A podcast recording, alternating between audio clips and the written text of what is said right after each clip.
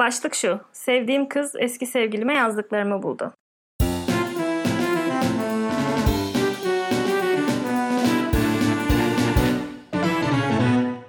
Merhabalar Fidro Kahvesi'ne hoş geldiniz. Bu bölümümüzde yeni bir şeyler deneyeceğiz. Dedik ki bir zamanlar böyle tavsiye mektupları ne kadar yaygındı. Çok ilginç hikayeler oraya geliyordu. Bizim işimizde genelde hikayeler, hikaye anlatımı, hayat hikayeleri olduğu için biraz da kurgudan bu gazetelere yansıyan insanların isteyerek paylaştığı hikayeleri geçelim ve onlara verilen tavsiyeler üzerine konuşalım. Bugün sizinle Güzin ablaya gönderilen bir mektubu okuyacağız. Ben daha okumadım. Şimdi okuyacağım. Hikmet Hanım ve Servet'le birlikte onun hakkında konuşacağız. Evet, insanları yargılamaya hazırım. Boş zaman aktivitesi. Mademoiselle Luna çok entelektüel bir şekilde ifade etti biraz sonra yapacaklarımızı ama. Hadi ya yanlışlıkla oldu. Evet okuyorum. Başlık şu. Sevdiğim kız eski sevgilime yazdıklarımı buldu.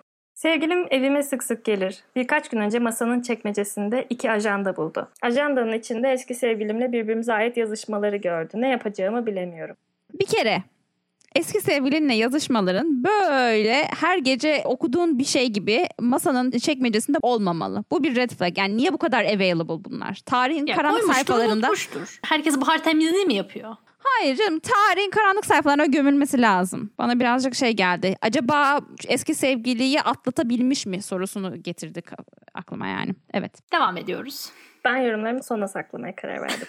Ben falanca yerden yazıyorum. Tam 333 gün önce şirkette bir kız işe başladı. O günden beri aklımda. Bizim için zor bir süreç oldu. Çünkü ikimiz de işimizden olduk. Hiç de hoş olmayan sözlere maruz kaldık ama bütün bu zorluklara rağmen 3 aylık sevgiliydik. Aileme evlenmek istediğimden bahsettiğim için çok sevindiler. Her şey güzel gidiyordu. Birkaç gün öncesi yaşadığımız olay her şeyi değiştirdi. Ben ailesinden ayrı yaşayan biriyim. Bunların hepsini okuyayım mı? Sevgilim de evime sık sık bana gelir. Ben de kalmaz ama birlikte vakit geçirirdik. Oyun oynardık, yemek yapardık. Birkaç gün öncesine kadar her şey yolundaydı. Yine evime benden önce yemek yapmaya gelmiş masanın çekmecesinde iki tane ajanda bulmuş. Okey masayı niye karıştırıyor? Kız neden masayı karıştırıyor değil mi? Ajandanın içinde eski sevgilimle yazışmalarımızı görmüş. Ben bunları yemin ederim unutmuştum. Ama sevdiğim inanmıyor ki ben bir süre önce bir evlilik yapıp ayrıldım. Eski eşim beni hem ticaret yaptığım hem de ailece görüştüğüm biriyle aldattı. Bu yüzden ayrıldık. Ben böyle bir durumdayken sevgilimle tanıştım. O bana ilk kez biri tarafından sevildiğimi hissettirdi. Ben sevmeyi sevilmeyi onda öğrendim. Fakat kaç gündür dil döküyorum, özür diliyorum ama nafile kabul etmiyor.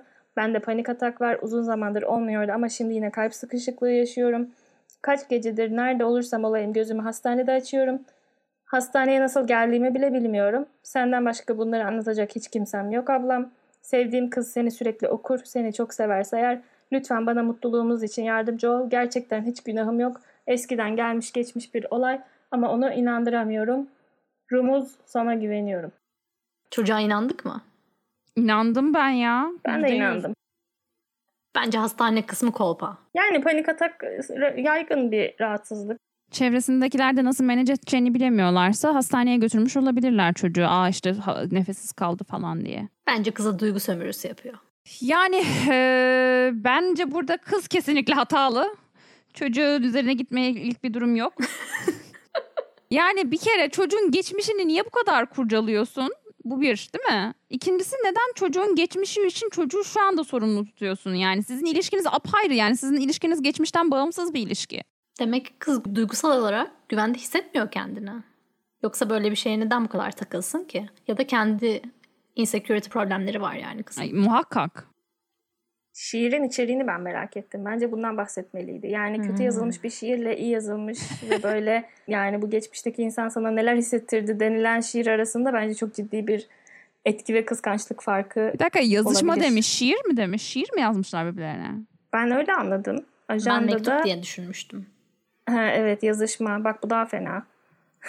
daha Ne demek? fena? şey. Aynı kitapta nasıl yazışıyorlar ben anlamadım. Ben MSN logları falan gibi bir şey zannettim açıkçası ilk başta. Yani Şey defterde nasıl oluyordur. yazışıyorsunuz? Ajandaya yazıyordur kendi. Ona veriyordur. Onda duruyordur. O ondayken kendi Ha, yazıyordur. Ona çok geliyor. romantik. Ben böyle bir şey bulsam bu kadar romantiklik bana fazla deyip ayrılabilirdim. Belki de kız Ben- böyle bir şey hissediyor gençler. Ortaokuldaki arkadaşımla böyle bir şey defterimiz vardı buna benzer. Yakın bir arkadaşımla. Güzin ablanın yorumuna geçelim mi? Evet. Hadi. Yanıt. Sevgili oğlum, senin için üzüldüm gerçekten. Saçma sapan bir ihmalkarlık yüzünden acı çekiyorsun. Ama sen de hatalısın. Madem sevdiğinle bu evi paylaşıyorsunuz, madem bu genç kadın sana gelip gidiyor, hangi akla hizmet bu ajandaları geçmişte yazıldı? Ortalıkta bırakmamış ama ma yani çekmecede. çekmecede ne arıyor kız? Ortalıkta bırakıyorsun. Bir gün eline geçeceğini düşünmedin mi? Madem artık senin için bir anlamı kalmamış, neden yırtıp atmıyorsun? Onu çok sevdiğine ve değer verdiğine inanıyorum. Hayatında ilk kez sevildiğini ve sevdiğini hissettiğini de açık yüreklilikle anlatıyorsun. Onun da sana inandığını düşünüyorum ama sevdiği erkeğin geçmişiyle yüzleşmek hiçbir kadın için kolay değildir. Her ne kadar senin daha önce evlenmiş ayrılmış olduğunu bilse de bu eski sevgili onu daha fazla rahatsız etmiştir. Hele ona yazdığın notlarda sevgi sözcükleri, iltifatlar varsa bunların onun kalbini kırmış olması kaçınılmaz. Bir kadın böyle şeylerden çok fazla etkilenir. Şimdi ona kendini affettirmek için elinden geleni yapmalısın. Hediyeler al, çiçekler götür, notlar yaz, kapısında bekle. Ona hiç kimseyi onu sevdiğin gibi sevmediğini anlatmak için her şeyi dene. Bu eski sevgiliyi çoktan unuttuğunu belirt. Sevdiğin kızın ise okuduklarını unutması bu kırgınlığın geçmesi için belki bir süreye ihtiyacı vardır. Sabırla bu sürenin sona ermesini bekle. Bu arada bak panik atağın da varmış. Bu çok zor bir hastalık. Üzüntüye ve strese gelemezsin sen. Sevdiğin kız bunu bilmiyor mu? Belki sonunda sana inanır ve daha acı çekmene dayanamayıp döner gelir. Ama sen de bir daha böyle saçmalıklar yapmamaya dik- dikkat etmelisin. Evet. Ben e, Güzin ablanın çocuğa yüklenme tarzını çok şey buldum. Çok sakin yüklenmiş. Biraz sıkıcı buldum yani. Hani çok böyle Çiçek ilişkiye dair ya. genel bir tavsiye vermemiş yani. Bir de mesela bu adam daha önceki sevgilisiyle yazışan bir adam. Ona diyor ki diğer kadınlardan farklı olduğunu hissettir. Yine aynı şeyi yani hediye al, çikolata al, yazışma yap falan diyor. Böyle çok yeni bir dinamik katmıyor ilişkiye aslında orada. Yani bir de orada iletişimde bulunması gerektiğine dair bence verdiğim mesaj biraz kuvvetsiz değil mi? Yani hep böyle daha büyük jestler üzerinden işte hediye al, çiçek al falan gibi şeyler üzerinden yani anlat. Yani oturun konuşun bir- bu konuyu tartışın yok bence orada pek. Evet Kızlar iki unutması ihtimal lazım var. kızın diyor. İki ihtimal var. Ya stajyere yazdırdılar. Güzin abla bu olamaz. ya da yemek sepeti, yemek sepeti diyorum ne? Çiçek sepeti sponsorluğunda falan yazılmış bu yani. Yani ama bence odadaki en büyük fillerden biri, birkaç filden biri kızın e, sınırlarını bilmemesi konusuna hiç değinmemiş. Ortalıkta bırakmışsın demiş ama pek ortalıkta bırakılmış gibi değildi yani o. ya şimdi çekmece nasıl bir çekmece? Açık mıydı? başka- ya bir şey söyleyeceğim. Çekmece açık bile olsa oradan bir ajanda çekip de okumak. Ajandanın kapağı açık bile olsa ajandanın içine bakmak yani. Evet. Ama iradesi herkesin o kadar iyi işler mi? Yani Bir de işlemeli mi? Erkeklere bu kadar güvenmeli miyiz? Allah aşkına bir ajandada ne bulabileceğini düşünüyorsun ki yani ben bir aj- karıştırsam da ara- ajandayı mı karıştırırım Ama yani. var yani mesela evli olup evli olduğunu saklayan çok fazla böyle Hmm, e, hiçbir şekilde eşiyle sosyal medya fotoğraf koymayan, yüzük takmayan, başka kadınlarla flört eden falan çok fazla erkek var. Ben mesela artık şey diyemiyorum yani tamam sınırlar çok önemli ama insan flörtün başlangıç aşamalarını ki 3 ay uzun bir süre gibi anlatmış adam ama aslında birçok insan için kısa bir süre de sayılabilir yani. Birini tanımak için insanların kendilerini konulamak istemesini anlıyorum. Yani yöntemlerin doğru olması gerektiği muhakkak ama. Ya hadi baktın kendini kollamak için yani şu anda mevcut durumda bir sevgilisi var mı, karısı var mı, ne ne yapıyor ya anlamak için. Ama geçmişte yaptığı bir yazışma için adama bu kadar acı çektirmenin manası var mı yani? Bu kendini Kaç korumak olmuyor. acaba? Bu biraz yani duygusal olgunluğa erişmemiş olmayla alakalı. Yani tabii ki etkilenirsin. Bundan bir şey demiyorum. Tabii ki üzülürsün.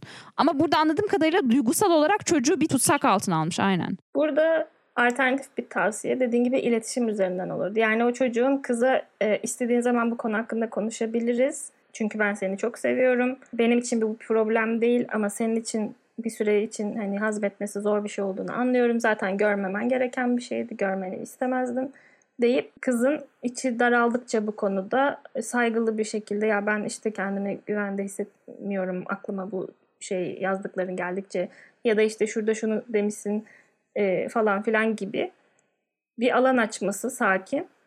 Kızın da o alanı kullanıp böyle dramatik hareketlere girmemesini tavsiye ederdim herhalde. Ya ama şöyle ben katılıyorum senin dediğine. Kesinlikle ona duygusal olarak güvende hissedebileceği, aklına gelen her soruyu sorabileceği ve kıskanmak, kötü hissetmek vesaire bütün bu duyguların meşru görüldüğü bir süre verilmeli yani en azından. Hmm. Böyle bir alan açılmalı. Kızın da bunu gerçekten kullanması ama bir yandan da kızın şuna karar vermesi lazım. Tamam ben bu alanı kullanacağım ama tatmin olduğum takdirde bir daha buraya dönmeyeceğim.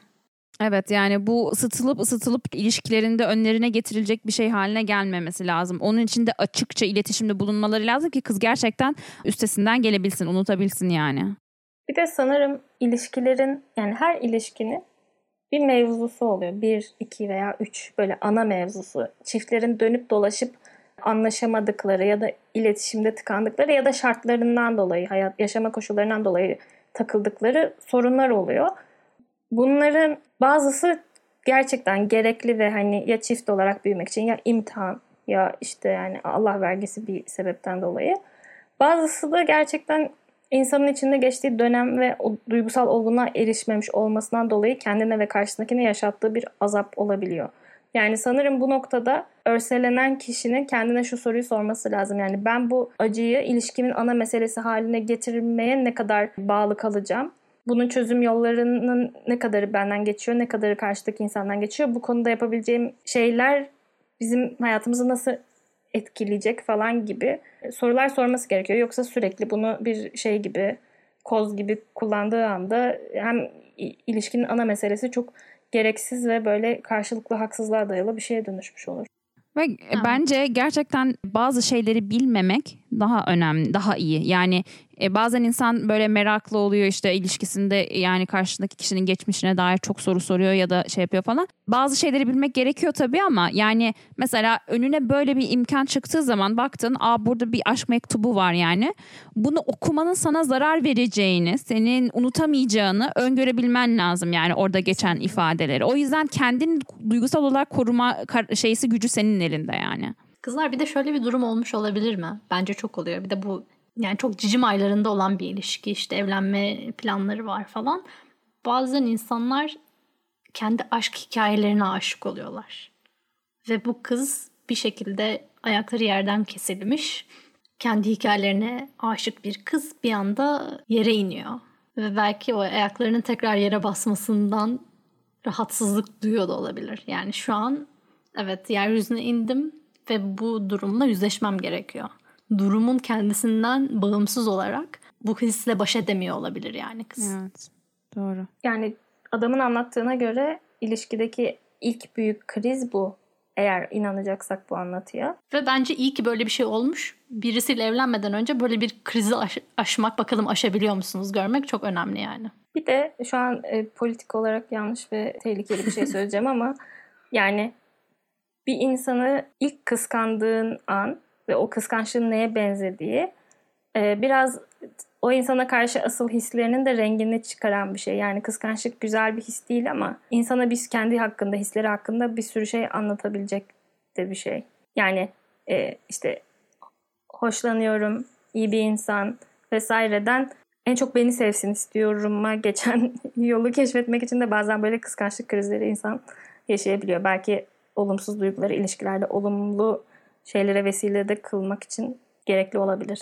Çok mu şey oldum, yengeç burcu gibi konuştum ama öyle düşünüyorum. Onu ne kadar sevdiğini, onu kaybetmekten korktuğun anda anlarsın falan gibi bir şey oldu değil mi?